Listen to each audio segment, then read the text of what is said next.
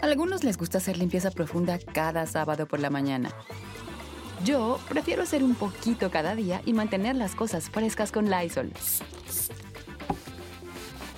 El limpiador multiusos de Lysol limpia y elimina el 99.9% de virus y bacterias. Y puedes usarlo en superficies duras no porosas de la cocina, baño y otras áreas de tu casa. No solo limpies, limpia con Lysol.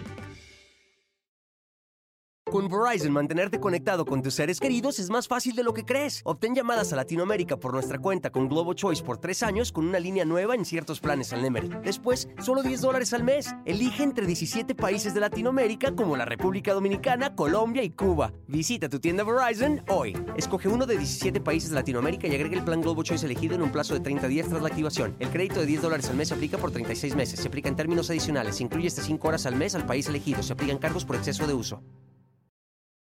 Hola, ¿qué tal? ¿Cómo les va? Bienvenidos. Muchísimas gracias por acompañarnos. Oigan, fíjense ustedes que ahora los comediantes, estos famosos estandoperos, y que hay cantidad y cantidad y cantidad, y qué bueno, ¿no? Que haya una competencia sana entre todos ellos, que se disputen el gusto del público, la preferencia del público. Creo yo que ese no es el problema, que haya muchísima gente que se dedique a dar este tipo de shows y este tipo de espectáculos en donde hagan reír a la gente. Pero dicen ellos que para hacer un chiste, de acuerdo a la regla del stand-up, ahora tienen que burlarse de las desgracias de la gente y convertir esas desgracias en chistes y que por eso se ríen. Bueno. Imagínense ahora cómo se maneja el humor de una manera tan distinta, ¿no? Para poder hacer reír a una persona. El humor, fíjense que no siempre fue así. Y para muestra podemos hablar desde el humor que hacían los de antaño, los de la vieja escuela, un Roberto Gómez Bolaños, Don Chespirito con todos sus personajes, Capulina, La Vitola, Tintán, todos estos personajes que hacían un humor bastante, bastante bueno. Bueno, los polivoces, miren nada más, ahí los tienen el Guachanguer y el otro no me acuerdo, Don Mostachón. Ahí también está. Pues no, fíjense que la mayoría de los cómicos o comediantes de aquellos años utilizaban otros recursos y sí, efectivamente se burlaban de las circunstancias que ocurrían alrededor del mundo, específicamente en México. A final de cuentas, era un retrato de lo que ocurría en la sociedad de aquellos años. Hoy, el humor es otra cosa. Si no hay groserías de por medio, ya no es chiste. Si no se burlan de que a una persona le falta un pie, le falta una pierna, le falta un brazo, no es un chiste. Si no se burlan de alguien que sufrió un accidente, no es chiste. Oigan, ya, o sea, párenle tantito, digo. Y como lo dijimos en el programa de En Shock, si se van a burlar de las desgracias y se van a burlar de los difuntos, está bien. Pero búrlense de los difuntos de su casa, porque todos hemos pasado seguramente por una situación y una condición difícil en la vida. Y si a ustedes consideran que pues burlarse de las tragedias está sano y está bien, adelante, búrlense de ustedes, de sus familias, de sus hijos, de sus novias, esposas, abuelitas, de todo eso. Y yo creo que ahí sí nos vamos a reír todos, porque ya estuvo suave que se burlen de todos los demás, menos de ellos mismos. Y aguas y se metan con ellos, porque ahí sí entonces, no la acabamos. Y ahí sí no nos bajan de ser lo peor de lo peor de lo peor.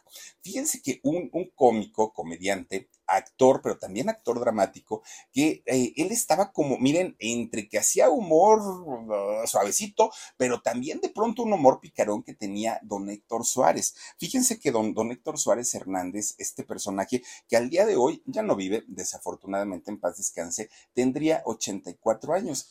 84 años, creo yo, todavía es una edad en la que bien podría estar con nosotros, pero tuvo unas condiciones de salud bastante, bastante desfavorables. Prácticamente el último año de su vida, que hoy se los voy a contar aquí, fue demasiado difícil, muy, muy, muy fuerte. Y fíjense que con todo y todo, don Héctor Suárez trabajó prácticamente hasta el último minuto de su vida. ¿Recuerdan ustedes que hizo todavía la señora presidenta? Fíjense, aquella obra de teatro que hizo don Gonzalo Vega, todavía la hizo don Héctor Suárez. Y bueno, hizo stand-up, fíjense, nada más también se atrevió a hacerlo. Fíjense que había un hospital no tan grande, un hospital pequeño, aquí en la Ciudad de México, en la calle de Argentina. Y resulta que ahí, en la calle de Argentina, que por cierto queda en el mero centro de la Ciudad de México, ahí es donde nace Héctor Suárez. ¿Y por qué nace ahí? Bueno, pues porque toda su familia vivía en la Colonia Obrera, que la Colonia Obrera está antes de llegar al centro de la Ciudad de México, yendo de sur a norte antes de llegar al centro de la ciudad. Ahí se encuentra la Colonia Obrera, obviamente pues un lugar bastante céntrico. Y resulta que, fíjense que cuando Héctor nace, quien se encarga de cuidarlo, quien se encarga de darle pues todas las atenciones y los cuidados fue su abuelita, doña Josefina. Y resulta que no le dio las atenciones su mamá porque la señora tenía que trabajar todo el tiempo. Doña Josefina Guijarro Cruz era la abuelita y la mamá, doña Ofelia Hernández. Fíjense que doña Ofelia era una mujer que trabajaba como estilista, era cultora de belleza, les llaman, ¿no? Se dedicaba desde cortar el pelo, hacer cambios de imagen, ese tipo de trabajos los hacía doña Ofelia. Y resulta que ella tenía que trabajar todos los días, de lunes a domingo, entraba desde muy tempranito y cerraba la estética donde trabajaba. Todo el tiempo estaba trabajando y aún así no le alcanzaba para poder mantener a sus dos hijos. Bueno, pues resulta, fíjense, la señora estaba tan metida y tan clavada en el trabajo para poder mantener a su mamá, que era la abuelita, de mantener a sus hijos, pues ella prácticamente llegaba en la noche, muy cansada, muy fatigada, le daba un beso a los niños y se iba a dormir. No convivía con ellos, difícilmente les podía preguntar cómo les fue en la escuela, salieron a jugar con sus amiguitos. No había ese tipo de conversación porque la señora se iba de noche y regresaba de noche. Y así era la vida. ¿Y por qué? ¿Por qué no tenía el apoyo de un esposo, doña Ofelia? Bueno, pues porque resulta, fíjense ustedes, que don Sergio Suárez, el papá de Héctor, pues resulta que se divorcia, se separa de doña Ofelia cuando sus dos hijos, Sergio y Héctor, estaban muy chiquitos, muy chiquitos. Entonces no tuvo ni una convivencia con ellos, nunca estuvo pues al tanto, al pendiente. Simplemente el señor se fue y se queda a cargo Ofelia al cuidado. Y la abuelita Josefina pues es quien los cuida, ¿no? A los chamacos, y así se la pasaron durante mucho tiempo. Bueno, pues resulta que los hermanos Suárez fueron muy unidos, Sergio y Héctor, muy unidos, ¿no? Se iban a jugar, salían a echar la cascarita. Ellos estaban bien contentos o muy contentos porque pues estaban prácticamente de la misma edad. Fíjense que cuando entran a la escuela, iban a una escuela que quedaba por Arcos de Belén, donde hoy está el registro civil, donde expiden las actas de nacimiento y todo esto. Por ahí iban a la escuela estos muchachos.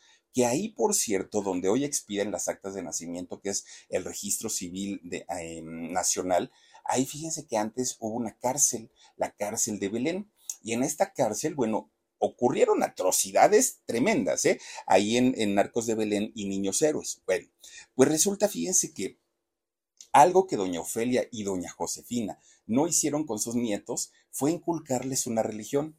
Ellas decían que los chamacos cuando crezcan, cuando estén grandes, decidan, quieren ser budistas, cristianos, musulmanes, lo que ellos quieran ser, no importa, pero que lo decidan ellos, que no seamos nosotros quienes le impongamos una religión a los niños. Bueno, pues resulta que un día iban a la escuela, Sergio, su hermano Héctor, muy chiquitos, con su mochila, su uniforme, y allí iban, ¿no? De camino por allá hacia Arcos de Belén. Y resulta que de camino había una iglesia. Bueno, en la Ciudad de México hay cantidad de iglesias, ¿no? Entonces había una iglesia. Y Héctor pasaba siempre por fuera y como que se quedaba viendo hacia adentro, le llamaba mucho la atención todo lo místico que había el ambiente, ¿no? De una iglesia. Pero pues él nunca lo habían llevado a misa, él no entendía nada de religión. Entonces él se seguía derecho. Pues total, un día se queda parado y dice, hoy sí voy a entrar a la iglesia. Yo no sé qué voy a encontrar ahí, no sé qué hay allá adentro, pero pues voy a ver de qué se trata esto. Entonces Héctor, siendo muy chiquito, ahí va para adentro de la iglesia. Y cuando entra, se le cae la baba de ver todo lo que había, los cuadros, las imágenes, ¿cómo se llama? Ay, Dios mío, ya me quemé que yo tampoco voy a la iglesia. ¿Cómo se llaman estos? Donde da la misa el padre, no me acuerdo, o sea, el púlpito, pero tiene otro nombre, ¿no? Perdónenme ustedes, bueno, Ahí donde está todo el altar, hagan de cuenta, pues yo espero que se diga altar. Ay, gracias, Omar, muchas gracias.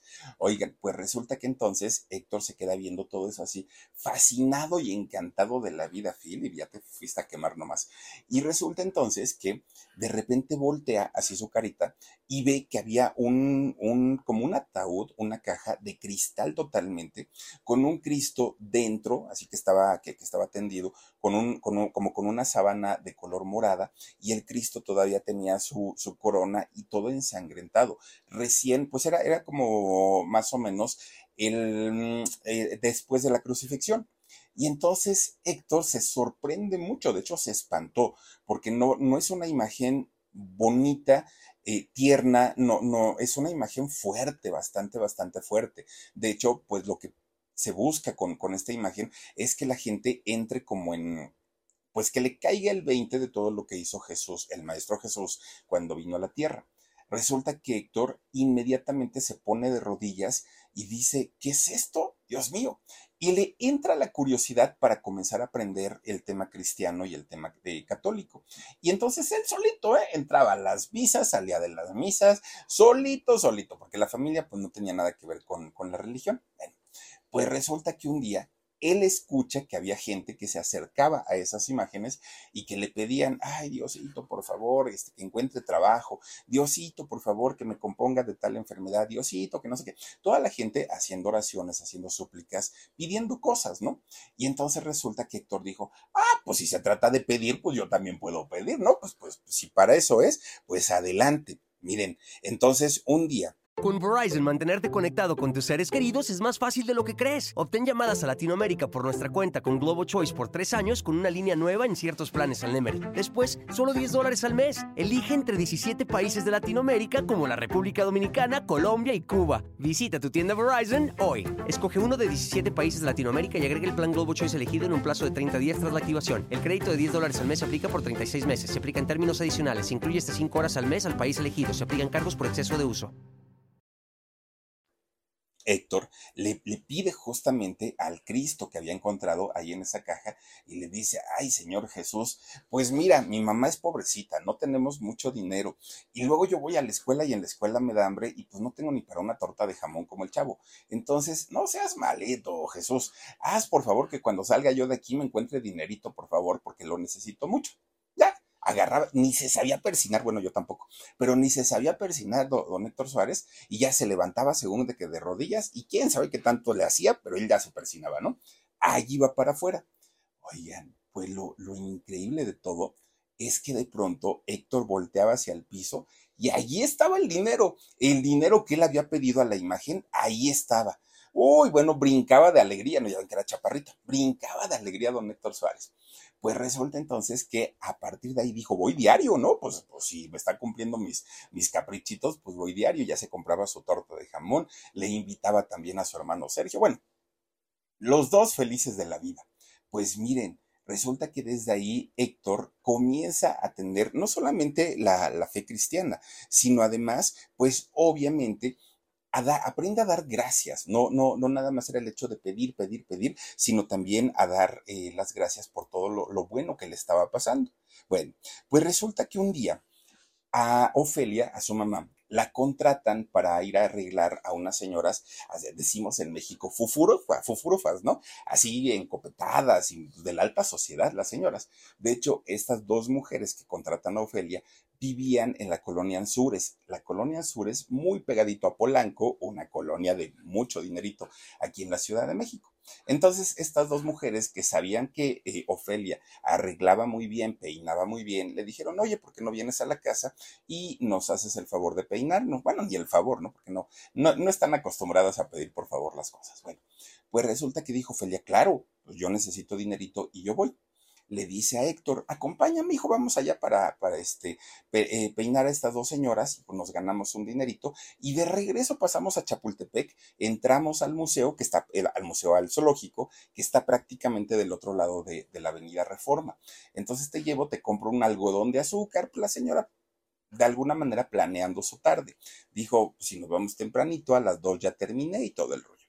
Pues resulta que estaba ahí, y fíjense que muy cerquita de este lugar había un frontón, muy cerquita de donde estaban estas señoras. Héctor, que apenas tenía 5 o 6 añitos, ve que pues allá a lo lejos había un chamaquillo y dijo, pues estoy solito, pues voy a jugar con él. Además se ve que tiene muchos juguetes. Y ahí se va Héctor corriendo para allá, empieza a jugar con su nuevo amiguito, ¿no? Pues de niños, pues miren, ni a uno ni a otro le importó, ¿no? Empezaron a jugar los dos. De repente, Héctor escucha que empieza un gritadero, pero un gritadero así de mujeres, ¿no? Pero unos insultos, además de todo, estaban grite y grite. Y Héctor, muy asustado, se levanta y cuando voltea, ve que eran estas dos mujeres que estaban agrediendo a su mamá. Le estaban insultando, le estaban, bueno, amenazando. Y Héctor corre, ¿no? Para donde estaba su mamá, pues para ver qué estaba pasando. Y entonces cuando llega Héctor con estas señoras así fufurufas, resulta que lo agarra una de ellas y le empieza a meter las manos a las bolsitas de su pantalón, de un niño de 5 o 6 años, háganme el favor. Y le empieza, dámelo, chamaco, ¿dónde lo escondiste? Tú te lo llevaste, decían, ¿no? Las señoras. Y Héctor decía, ¿pero de qué me hablan? Yo no sé de qué me están hablando. Tú te lo llevaste, tú lo tienes. Y no, y su mamá, doña Ofelia, gritaba, dejen a mi hijo en paz. Bueno, pobre chamaco, cómo estuvieron los jaloneos, que Héctor termina con el pantalón todo desgarrado, todo roto, de por sí su ropita viejita, y luego le rompieron todo su pantalón, y entonces como no encontraron nada, resulta que empiezan a esculcarle todas sus cosas a Ofelia, todo, no encuentran nada, que supuestamente se les había perdido un anillo muy costoso de brillantes a estas dos personas. Se dieron cuenta en el momento que llega Ofelia con su hijo, y ahí es donde empieza todo el pleitazo. Le hablan a la policía. Llega la policía y ya saben, ¿no? Pues obviamente a las señoras de la alta sociedad, aunque sean mentirosas, las respetan.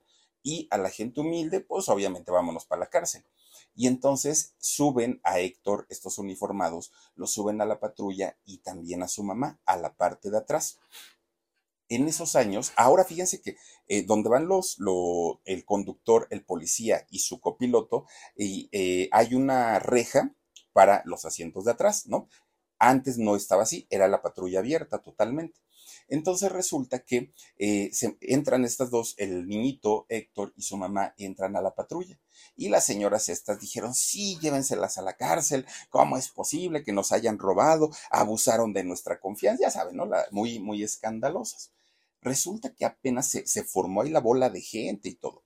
Cuando la patrulla arranca y da la vuelta hacia la calle, ya cuando ya no había personas, ya no había gente, todo ya estaba como más en silencio, resulta que estos señores frenan la patrulla, el que iba manejando se pasa para atrás y le empieza a meter mano a Ofelia, a meter mano vulgarmente, groseramente, y ella estaba muy espantada aparte de todo.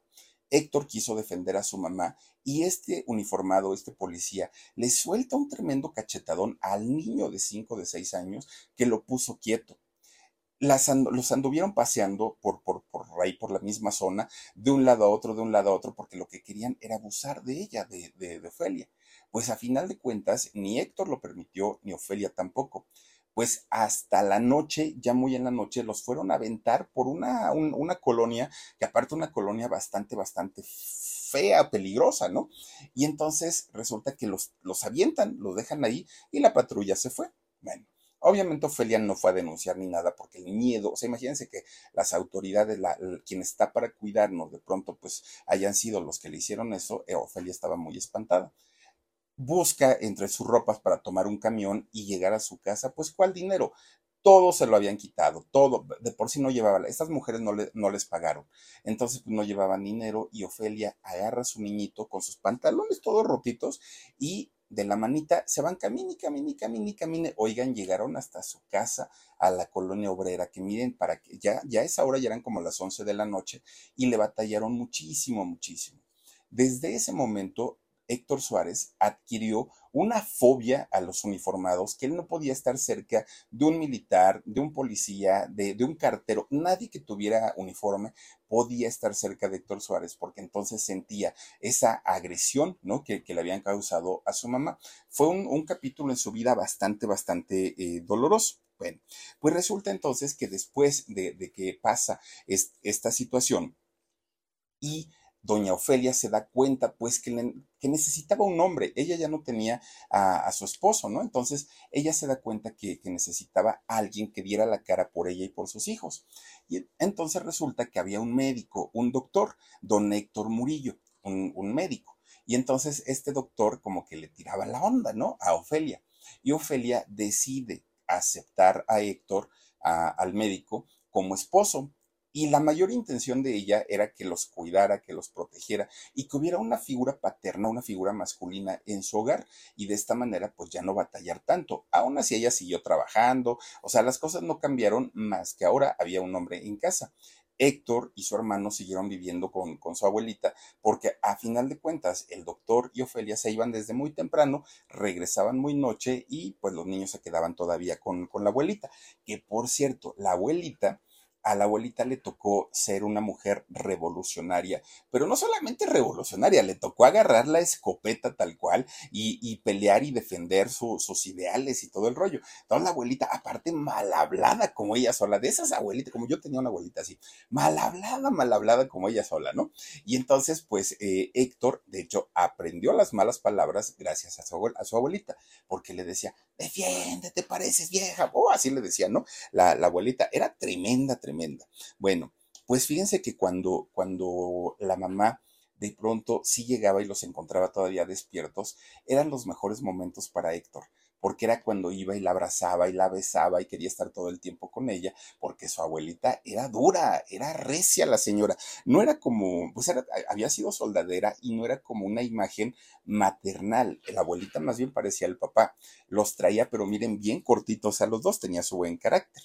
Pues total, un día llega Héctor de la escuela, llora. Le dice a la abuelita, ¿y ahora tú qué tienes? ¿Qué te hicieron?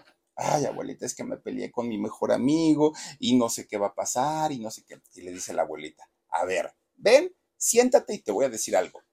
Cuando naciste, naciste solo y encuerado. Entonces, no necesitas de gente, no necesitas de amigos, no necesitas de nadie. El día que te mueras te vas a morir solo y encuerado. Entonces, pues ya, deja así las cosas.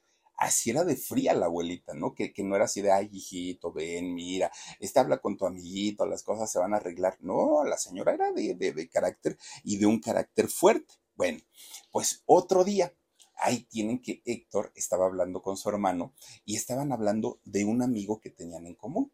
Pero lo que hacemos, yo creo que todos, que de repente, pues, algo que no nos gusta de un amigo y lo externamos, ¿no? Y lo decimos, ay, pues sí es mi amigo y lo quiero mucho, pero no me gusta que sea así, así. Con Verizon, mantenerte conectado con tus seres queridos es más fácil de lo que crees. Obtén llamadas a Latinoamérica por nuestra cuenta con GloboChoice por 3 años con una línea nueva en ciertos planes al Nemery. Después, solo $10 al mes. Elige entre 17 países de Latinoamérica como la República Dominicana, Colombia y Cuba. Visita tu tienda Verizon hoy. Escoge uno de 17 países de Latinoamérica y agregue el plan GloboChoice elegido en un plazo de 30 días tras la activación. El crédito de $10 al mes se aplica por 36 meses. Se aplica en términos adicionales. Se incluye hasta 5 horas al mes al país elegido. Se aplican cargos por exceso de uso.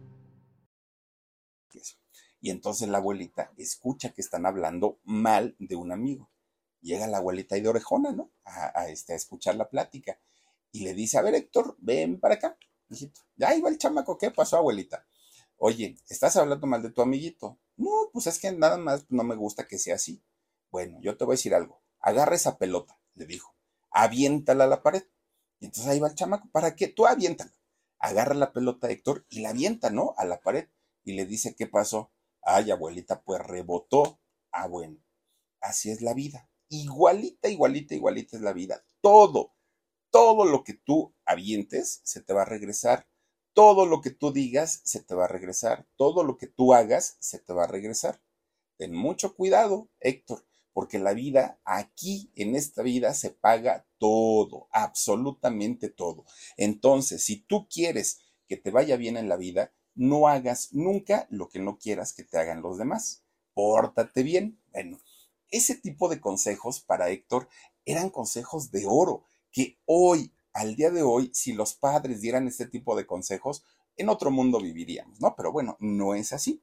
Pues resulta que Héctor quiso mucho a su abuelita, quiso mucho a su mamá también, pero siempre había tenido una inquietud. ¿Qué fue de mi papá? Decía Héctor Suárez. ¿Qué fue de él? ¿Quién fue? ¿Dónde está? Y todo. Resulta que para su mala suerte, el papá había sido militar. Y fíjense, y él que no soportaba a los uniformados. Resulta que Héctor decía, lo quiero conocer, lo quiero conocer, lo quiero conocer. Pero la mamá siempre le daba la vuelta. Y siempre le decía, mira, tu papá se fue a pelear a la guerra. Y entonces tu papá pertenece al Escuadrón 201, aquel que fue a pelear en la Segunda Guerra Mundial, y pues quién sabe si venga, ¿no? Eso le decía la señora. Quién sabe si era cierto o no era cierto, pero eso le decían. Bueno, pues resulta que cuando Héctor cumple 11 años, de repente un día estaba en su casa, tocan la puerta, ¿no? Y pues Héctor, ya con 11 años, dijo, ¿quién es? Y le dice, soy Sergio, tu papá. ¡Ah, caramba! Miren, pues Héctor Suárez sintió, bueno, pues le echaron una cubetada de agua fría encima. Resulta entonces que cuando abre la puerta, lo primero que ve es un señor grandote, fortachón, vestido de militar, uniformado. Bueno, el chamaco se quería meter abajo de la cama. No podía ver a un uniformado por lo que le había ocurrido cuando tenía 5 años en la patrulla con su mamá. Y entonces el señor, que era un machote, pero un machotote, pues le dice, ahora tú, chamaco, pareces vieja yéndote a esconder por allá, sal y saluda a tu padre, ¿no? Pero muy mandón, aparte de todo, el señor. Y Héctor, que tenía muchas ganas de conocerlo, dijo, pues sí, pero es que pues de uniforme, bueno, está bien, papá, pues qué bueno que viniste y todo. Pero el señor con un carácter militar, a final de cuentas, ¿no? Que son muy duros y muy fríos. Bueno, el señor no mostraba, de hecho, ningún tipo de sentimiento. No fue de llegar y abrazar al niño y, ay, hijo, te extrañé, no sabía de, no sé, algo, no. El señor siempre fue muy duro, muy, muy así, ¿no? Pues resulta que el señor de pronto empieza a tener ya más contacto con Héctor y lo llevaba de pronto de paseo, ¿no? Pues digo, dentro de la misma ciudad, pero ya lo llevaba que a Chapultepec y esos lugares. Un día resulta que pues lo lleva, no me acuerdo si iban a Xochimilco, a dónde iban, pero ahí va el papá y el hijo. Entonces Héctor, dentro del cariño, la emoción que sentía, porque durante los 11 años previos, cuando iba a la escuela, le hacían mucha burla porque no tenía papá, porque era hijo de una madre soltera. Era algo muy, muy notorio en esos años y que la gente no lo veía bien. Entonces, pues Héctor había sido bulleado por eso y ahora que ya tenía papá, pues estaba muy, muy, muy feliz. Entonces, un día que andaban caminando en la calle, resulta que Héctor le dice, mira papá, mira, mira. Y entonces el señor se agacha y en eso Héctor le planta un beso en la mejilla a su papá. Como lo hemos hecho todos o como lo seguiremos haciendo, algo muy normal, muy bonito y aparte pues algo muy limpio, ¿no? Uy, no, el militar, hagan de cuenta que le echaron lumbre, agarró y empujó a su hijo y la aventó. ¿Qué te pasa, chamaco? ¿Eres maricón o por qué haces esto? Bueno, el niño se quedó sorprendido porque dijo, papá, pues eso yo veo que hacen todos mis compañeritos con su papá. Pues sí, pero eso es porque son, quién sabe qué. Bueno, le dijo hasta lo que no. Y te voy a decir algo, Héctor.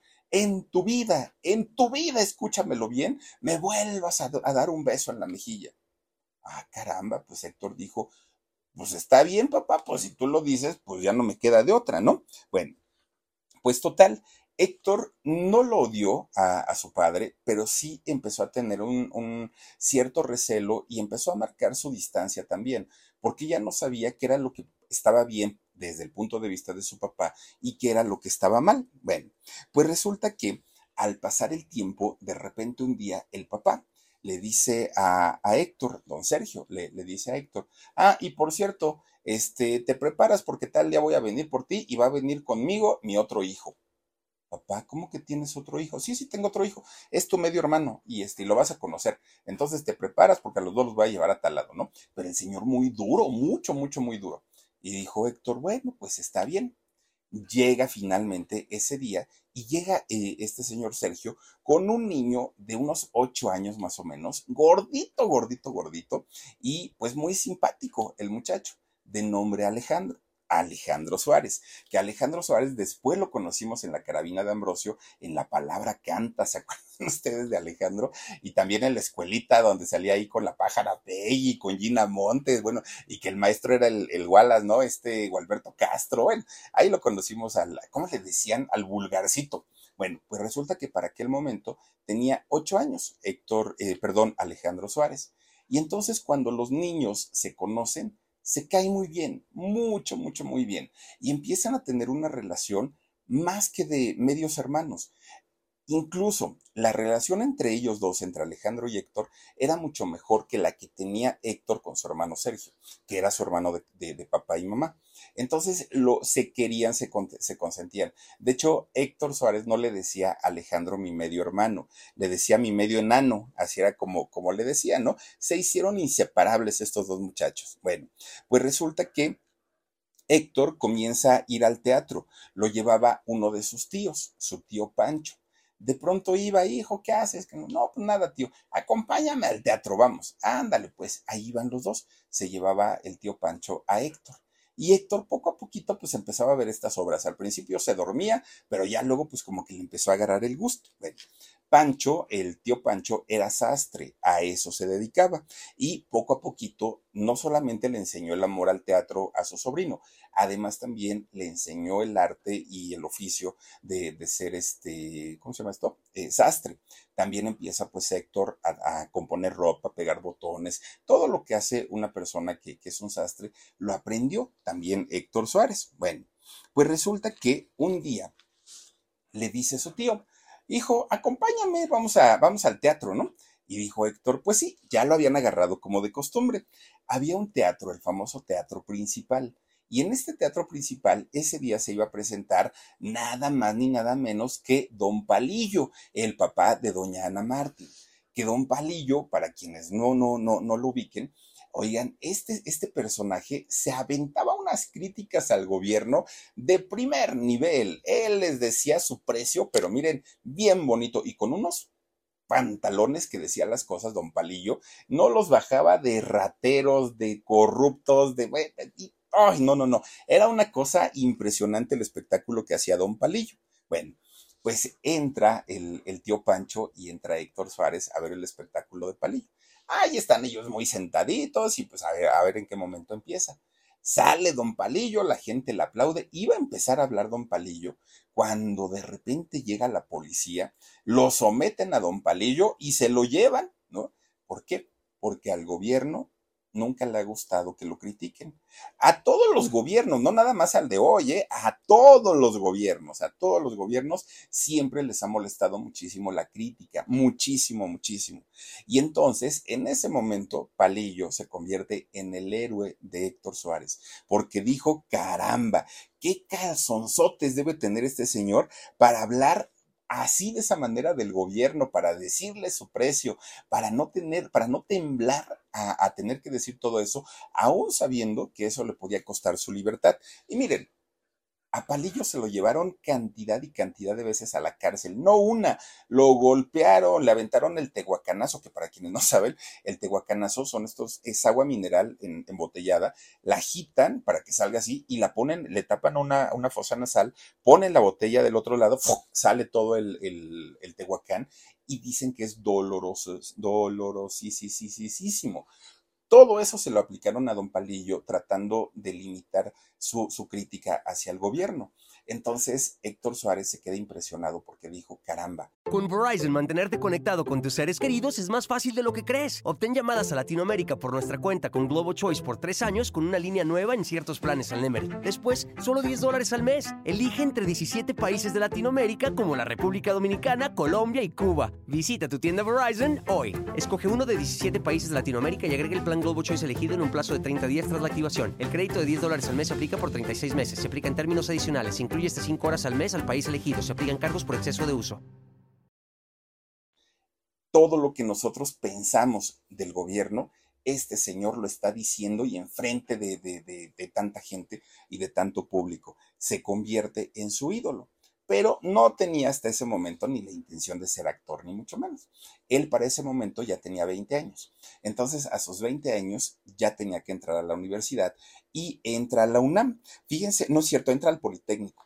Entra al Poli y estudia arquitectura. Creo que hoy ya no hay arquitectura en el Poli, ahora ya es construcción, tiene otro nombre, creo, la carrera. Pero entra a estudiar arquitectura al Politécnico, el mismísimo Héctor Suárez con sus 20 añitos. Bueno, pues total. Un día estaba ahí en su casa, Héctor Suárez, ¿no? Y estaba haciendo tarea, porque en el Poli, caramba, pues son muy estrictos y dejan mucha tarea. Resulta que él estaba así, escribe. De repente tocan el timbre. ¿Quién es? Dijo Héctor, ¿no? No contestó nadie. Estaba también con su hermano, pero su hermano Sergio estaba en su recámara y estaba dormido porque ese día le dolía mucho la cabeza. Entonces cuando pregunta Héctor, ¿quién es? Nadie le contesta. Entonces va y se asoma. Era una muchacha muy guapetona y ya después se enteró que era española esta mujer. Pero resulta que de momento esta chica le dice, oye, soy la novia de Sergio, ¿puedo entrar a verlo? Y dijo, pues es mi cuñada, ¿no? Entonces ya le abre la puerta. Muy bonita, una española muy, muy, muy guapa. Rosa María, el nombre de ella. Entonces le dice, le abre Héctor, pasa esta muchacha y le dice, oye, pues quiero ver a mi novio, ¿puedo pasar? Y le dice Héctor, mira, es que está dormido porque le duele muchísimo la cabeza y pues yo creo que no será buena idea despertarlo, pero si quieres pásate, espéralo y hasta las 500 que se despierte, pues ya platicas con él. Mientras prende la tele, yo estoy haciendo tarea. ¿Y cómo te llamas? No, pues yo me llamo Héctor. Mucho gusto, yo soy Rosa María. Oye, ¿te puedo pedir un favor? Digo, ya que me voy a quedar aquí, ¿te puedo pedir un favor? Dime. Es que fíjate que yo estoy estudiando actuación. Quiero convertirme en una actriz, pero tengo que estudiar mis diálogos. ¿Y qué crees? Pues no tengo con quién. Ayúdame, no seas malito, ¿no? Mira, tú lee una parte y yo te contesto, le dijo Rosa María. Bueno, pues total, dijo Héctor, sirve de que me distraigo de mis tareas. Y entonces empiezan los dos a ensayar los diálogos que tenía Rosa María. Miren, lo hizo tan bien, Héctor lo hizo de una manera tan natural, que Rosa María se sacó mucho de onda y le dijo, oye, ¿tú no eres actor? Y le dijo, no, no, ni Dios lo quiera. Dice, pues deberías de serlo. Estás loca, le dijo Héctor, ¿no? ¿Cómo crees que yo voy a ser actor? No, yo voy a ser arquitecto y a mí eso de la actuación, la verdad, pues como que no me gusta. Ándale, Héctor, decídete, mira, tienes talento, tienes con qué, matizas muy bonito. Bueno, Héctor no sabía ni lo que era matizar. Dijo, matizas muy bonito y que mira que tus expresiones y tus rangos y todo esto. Y le empieza a hablar con un vocabulario totalmente teatral y televisivo, algo que Héctor no entendía. Entonces Héctor dijo, no, no, no, no, muchas gracias, si quieres le damos la vuelta otra vez a tus diálogos, pero yo no voy a seguir ahí estudiando. Yo no voy a ser actor, le dijo él. Bueno, pues ella le estuvo, insiste y insiste y insiste toda la tarde hasta que se despertó su hermano, que total le dijo, mira, si no quieres pagar para que te enseñen actuación, entra como oyente. Hay un maestro que da un taller de actuación muy bueno, muy, muy, muy bueno, se llama Don Carlos Ancira. Dile que vas de mi parte, que bueno, el maestro Carlos Ancira, miren, así preparó a mucha gente muy importante. Y resulta que le dicen, ve con el maestro Carlos Ancira, dile que no vas a estudiar, que te deje estar ahí nada más como oyente. Si te gusta lo que tú ves ahí, adelante, te quedas. Y si no te gusta, no pasa nada, Héctor. Ya sigues con tus actividades. Y dijo Héctor, ay, ya nomás para que me deje de estar molestando a esta mujer, le dijo que sí. Y fue, ¿no?, al taller del maestro Carlos Ancira. Entonces, cuando entra, ya le dijo, oiga, vengo de parte de Rosa María, y me dijo que viniera de oyente. Sí, está bien, pásate y quédate en el rincón, le dijo el maestro. Empieza a dar su clase y algunos alumnos estaban participando y todo el rollo. De repente Héctor se clavó tanto en la clase, tanto, que de repente le dice, oiga maestro, ¿puedo opinar? Sí, a ver, dime, quiero pasar a hacer un ejercicio al escenario, que tenían un pequeño escenario. Y le dijo, pues si quieres. A ver muchachos, le dijo a la clase el maestro, ¿ustedes qué opinan? Y todos dijeron, sí, que pase, porque sabían que el muchacho no era actor y que iba a ser el ridículo. Entonces dijeron, pues que nos reímos un rato de él, ¿no?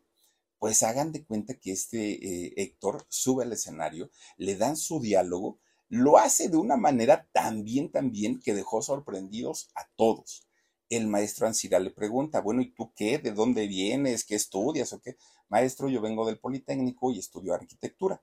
Y le dijo, ¿y cómo te llamas? No, pues me llamo Héctor Suárez. Pues Héctor, me esperas al terminar la clase y te quiero invitar a un café. Quiero platicar contigo. ¿Puedes o no? Sí. Termina la clase y se van a tomar el café.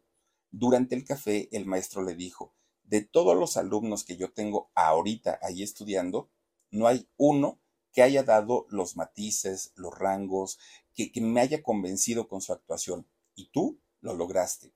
Y lo lograste sin tener conocimiento, sin tener preparación, sin tener experiencia. Creo yo que deberías considerar muy seriamente la posibilidad de convertirte en un actor. Y a Héctor ahí sí le creyó, porque a esta chica, su cuñada, pues dijo, ay, esta está loca, ¿no?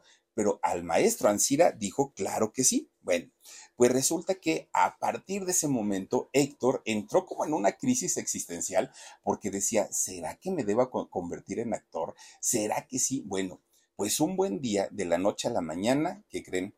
Fue al Politécnico y presentó su baja. Dijo, hasta aquí, señoras, a partir de hoy voy a estudiar actuación y a eso me voy a dedicar. Bueno, sus profesores, sus compañeros, todo el mundo se burló, se burlaron, dijeron, ¿cómo es posible que ya estamos avanzados en la carrera y ahora sales con que quieres ser actor? Esos ni ganan, nada más se la pasan drogándose, emborrachándose, con mujeres, o sea, no.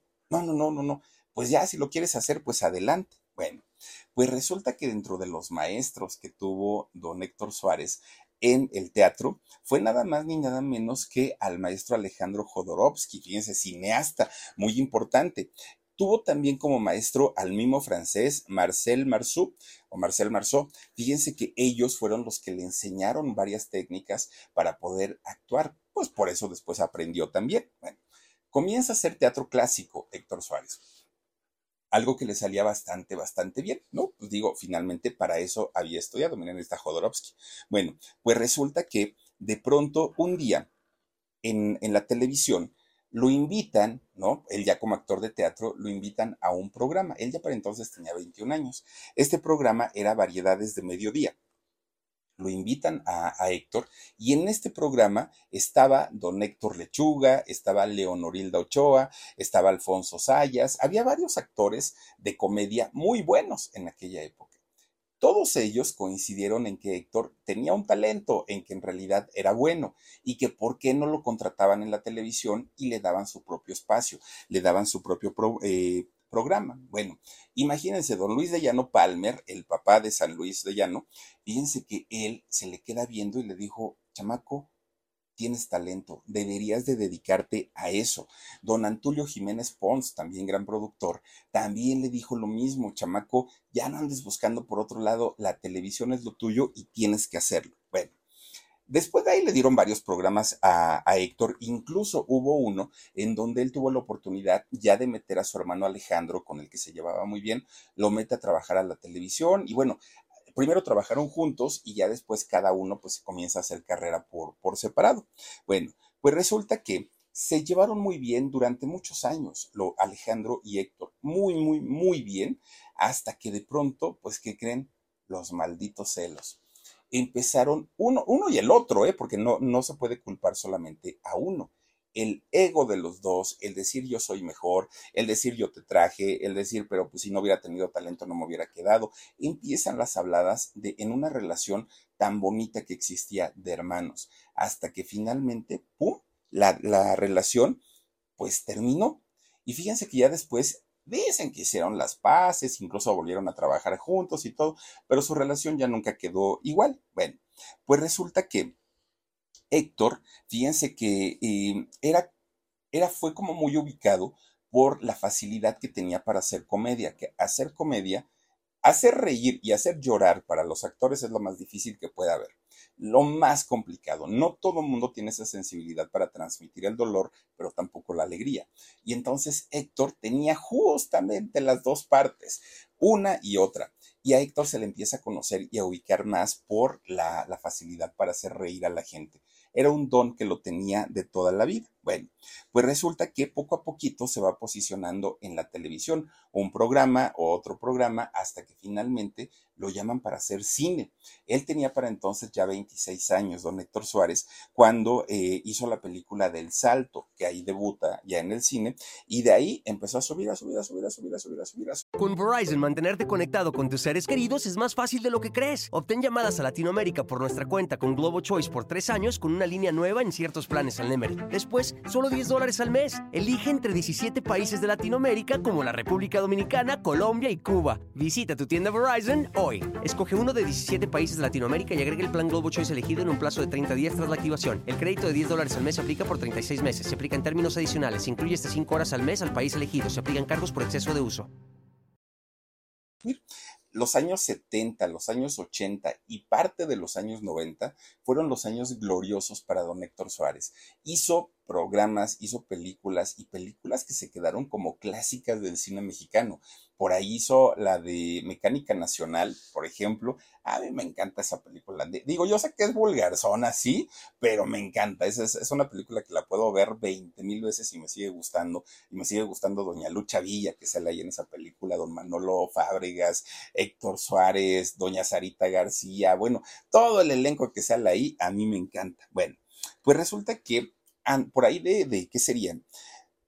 Antes de los años 70, fíjense que Héctor Suárez se casa con una mujer que desde el primer momento que la vio le encantó, doña Josefina Gómez, o también conocida como Pepita.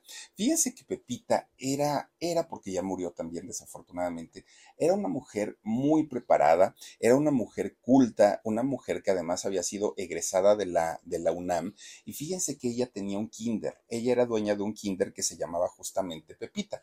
Y posteriormente ella tuvo en la televisión el primer programa educativo. Doña Pepita Gomís tenía su programa educativo que se llamaba Telekinder. Y entonces Héctor, cuando la conoce a ella, pues empieza a pretenderla, empieza a romancear con ella y finalmente, pues sí, terminan casados. De este matrimonio nace su hijo Héctor Suárez Gomís, o el Pelón Gomís, como también se le dice, y también su hija Julieta. Tuvieron estos dos hijos. Bueno, pues resulta que la fama para Héctor Suárez llegó muy rápido. Fueron pocos años los que tuvo que trabajar duro para poder alcanzar un nombre como actor, no solo de comedia, sino también como un actor dramático, y de esta manera el éxito le llegó rapidito. Y con el éxito, pues ya saben, ¿no? Pues llega también el dinerito, y con el dinero pues llegan las tentaciones. Lo primero o la primera tentación que le llega a Héctor es el decir, no quiero perder oportunidad de trabajar porque ahorita me está yendo tan bien y yo no sé si mañana mi vida va a seguir igual.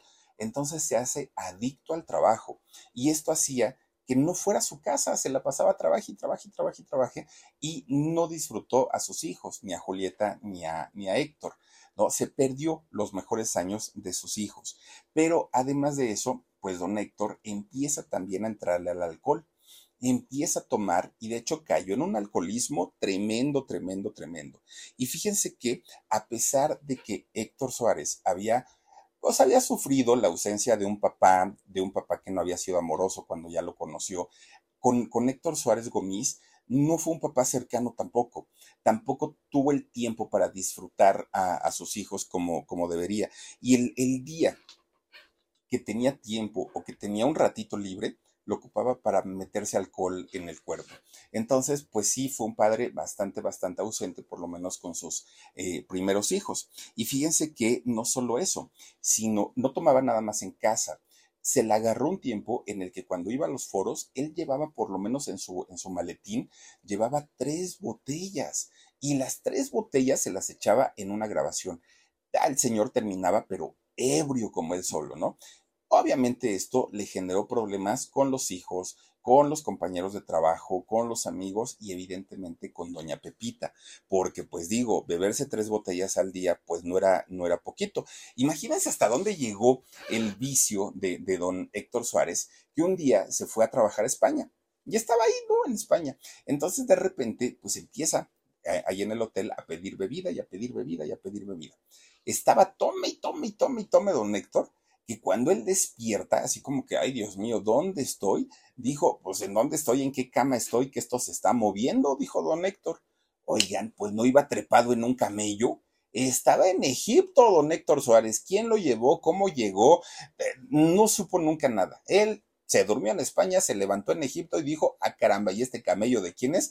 ¿Quién sabe? Pero pues miren, para no entrar en pánico, pues échenme otra botella, dijo todavía don Héctor Suárez. De ese nivel estaba las borracheras que se acomodaba don Héctor y que le generaron tantos problemas. Bueno, al pasar el tiempo, resulta que don Héctor comienza a tener delirios auditivos. Lo primero que escuchaba él era un zumbido en su oído, muy fuerte, pero era un zumbido bastante, ¿no? Que le habían dicho que tinnitus, que esto, que el otro, pero él decía, no se me quita el zumbido en el oído y es muy fuerte, decía él. Pero ya después no era solamente el silbido, sino empezaron también a calambrársele sus extremidades, sus piernas, sus brazos, comenzaron a darle como tipo calambres, y posteriormente, cuando estaba solo, escuchaba voces. Ahí es donde se alarma don Héctor, porque dijo, ah, caramba, esto pues no está padre. Y la gente cercana a él le dijeron, pues Héctor, vayas a Alcohólicos Anónimos, ¿no? En Alcohólicos seguramente lo van a ayudar, ahí sí van a poder hacer algo por usted, porque sí, ya tocó fondo para que pues, usted pueda ya darse cuenta que necesita, ¿no? Pues la ayuda, pues es porque ya tocó fondo. Bueno, miren, siempre estuvieron al pendiente de él, sus hijos, Héctor, su hija, ¿cómo es su hija? Julieta, y su esposa Pepita. Nunca lo dejaron solo, siempre estuvieron ahí con él. Bueno, estuvieron tan metidos en la enfermedad de su papá y del esposo, que tuvieron que ir a terapia, tuvieron que ir a atenderse porque la situación los había sobrepasado. Bueno, ni siquiera terminó el tratamiento don Héctor ahí en AA, en Alcohólicos Anónimos. Resulta que él a escondidas se echaba sus copitas, y una copita, y una cervecita, y una cubita, y esto, y él decía, pero ya no me emborracho, ya nada más me echo una de vez en cuando, decía él. Pues miren, tuvo que dejar el grupo de Alcohólicos Anónimos porque no era una buena imagen para la institución saber que el señor estaba yendo a las pláticas y por otro lado pues seguía tomando. Entonces deja el tratamiento. Cuando deja el tratamiento ya no nada más recae en el alcohol, ahora además también recae en las drogas. El señor comienza a fumar marihuana y a inhalar cocaína. Y entonces, sumado al trabajo, a su mal humor, porque eso sí también lo tenía, el trabajo, el mal humor, lo que se inhalaba, lo que se fumaba, lo que se tomaba, bueno, era una bomba de tiempo. Ay, miren, esa escena es de Mecánica Nacional, por cierto.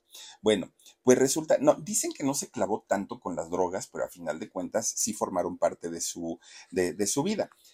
Un actor que como actor sí era muy respetado, que como actor trataba por lo menos de cuidar esa parte de no estar alcoholizado, no estar drogado mientras hacía sus escenas, eso sí, y por eso se ganó el respeto de los productores. Don Héctor hizo cerca de 100 películas, fueron las que logró hacer, pero ¿saben cuál película fue? Entre la de Lagunilla Mi Barrio 1, Lagunilla Mi Barrio 2, Mecánica Nacional y todas las que hizo, ¿saben cuál fue la película así por excelencia que catapultó a la fama, al éxito y que lo consagró prácticamente mundialmente a Héctor Suárez? Aquella de Sábado Distrito Federal, ¿se acuerdan ustedes? Sábado Distrito Federal, El Mil Usos. Oigan, cuando hizo este personaje de Don Tránsito en la película del Mil Usos, que fue por ahí del 81, 1981 la primera, y la segunda debió haber sido por ahí del 84, pues ahí yo creo que don Héctor se ganó el corazón de mucha gente porque él era un personaje que de alguna manera protestaba en contra del maltrato que recibían y la discriminación que recibía la gente del campo que llegaba a vivir a la capital. En esos años hubo un éxodo. Mucha gente de provincia llegó a vivir al Distrito Federal de aquel entonces buscando mejores oportunidades y la gran mayoría fueron humillados, fueron... Pues sí, eran buleados incluso, ¿no? Y miren, nada más resulta que don Héctor adquirió la fama gracias a esta película. Y esta película, que por cierto, la idea de hacer estas películas del Mil Usos fue de él. Las escribió otra persona, pero la idea en general fueron de él. Él la actuó, él supervisó absolutamente todo. Bueno. Desde ese momento, don Héctor comienza a tener una conciencia de todo lo que pasaba en el país y de lo que pasaba en cuestión de corrupción, en cuestión de robos y de robos de los políticos hacia el pueblo, de todas las injusticias. Y era algo que él nunca soportó, las injusticias. Bueno, pues resulta que don Héctor, cuando hizo esta película del Mil Usos, obviamente el gobierno no se la iba a financiar, porque pues imagínense, le estaba tirando con todo. Con Verizon, mantenerte conectado con tus seres queridos es más fácil de lo que crees. Obtén llamadas a Latinoamérica por nuestra cuenta con GloboChoice por 3 años con una línea nueva en ciertos planes al Nemer. Después, solo $10 al mes. Elige entre 17 países de Latinoamérica como la República Dominicana, Colombia y Cuba. Visita tu tienda Verizon hoy. Escoge uno de 17 países de Latinoamérica y agrega el plan GloboChoice elegido en un plazo de 30 días tras la activación. El crédito de $10 al mes se aplica por 36 meses. Se aplica en términos adicionales. Se incluye hasta 5 horas al mes al país elegido. Se aplican cargos por exceso de uso. ¿Y quién creen que le financia la película de El Mil Usos? pues fue nada más ni nada menos que Televisa. Fíjense qué contrariedad, ¿no? Televisa, la empresa más clasista de México, pues le financiaron esta película del Mil Usos. Bueno, pues resulta que más adelante, años después, misma Televisa censuraría, no una, muchas veces a don Héctor Suárez, muchas. Y todo eso, pues, ahorita les voy a platicar por qué. En Televisa, don Héctor Suárez hizo sus personajes más icónicos. El no hay, a Doña Zoyla, oigan, hizo este personaje maravilloso, de Doña Zoyla. Bueno, tenía muchos personajes don Héctor Suárez, ¿no? Pero siempre, en todos sus personajes, tirándole al gobierno de una manera, pues de una manera abierta, de una manera frontal, nada de que damos a entender las cosas, le tiraba con todo. Y resulta que es cuando le dan en Televisa uno de sus programas, ¿no? Una de las ediciones que fue la de ¿Qué nos pasa?, que salieron por ahí del 86, 87 y tuvo mucho éxito.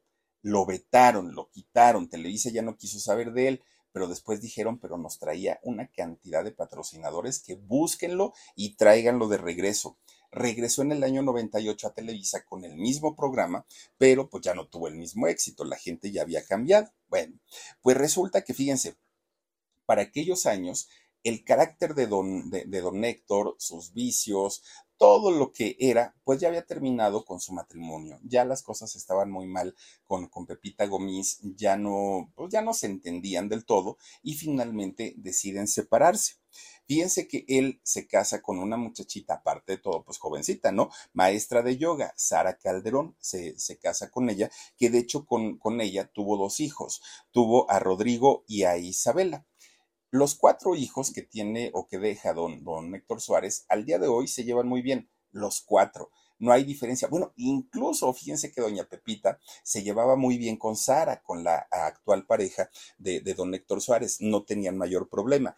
Tan es así que la casa que tenía en Morelos, en el estado de Morelos, en Cocoyoc, una casa enorme, don Héctor Suárez la dividió.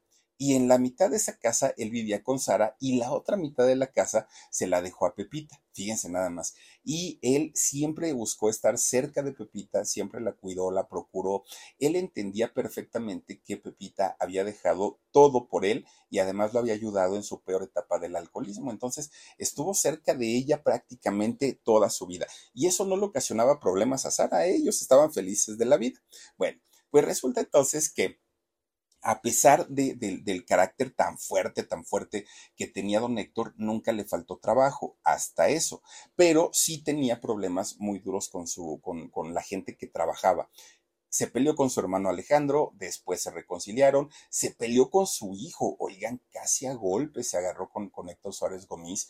De hecho, casi cerca de 4 años estuvieron sin dirigirse la palabra y fue Héctor Suárez Gomís quien fuma, ¿no?, la pipa de la paz con su papá, ofrece disculpas y a final de cuentas se reconciliaron, las cosas terminaron bien, pero además también se peleó con empresarios, con productores, con muchísima gente, porque a él no le gustaban las injusticias. Entonces decía, no se vale que a la gente de producción no les pague lo que les tengan que pagar, porque los tienen muertos de hambre, y hacía tantos corajes que le decían, señor, si no quiere estar aquí, vámonos, váyase, y terminaba peleado con todos ellos.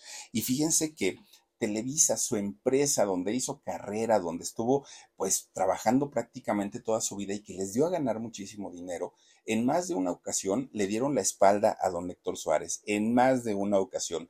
¿Y saben por qué? Porque todos sus programas de don Héctor Suárez estaban cargados de crítica social y política, algo que no le gustaba al gobierno. Y Televisa, que siempre ha sido pues muy barberita con los gobiernos porque le perdonaban los impuestos y todo esto, pues obviamente no le convenía tener entre sus filas a un crítico del gobierno. Entonces, la misma censura hacían y pedían que Televisa sacara del aire todos estos programas.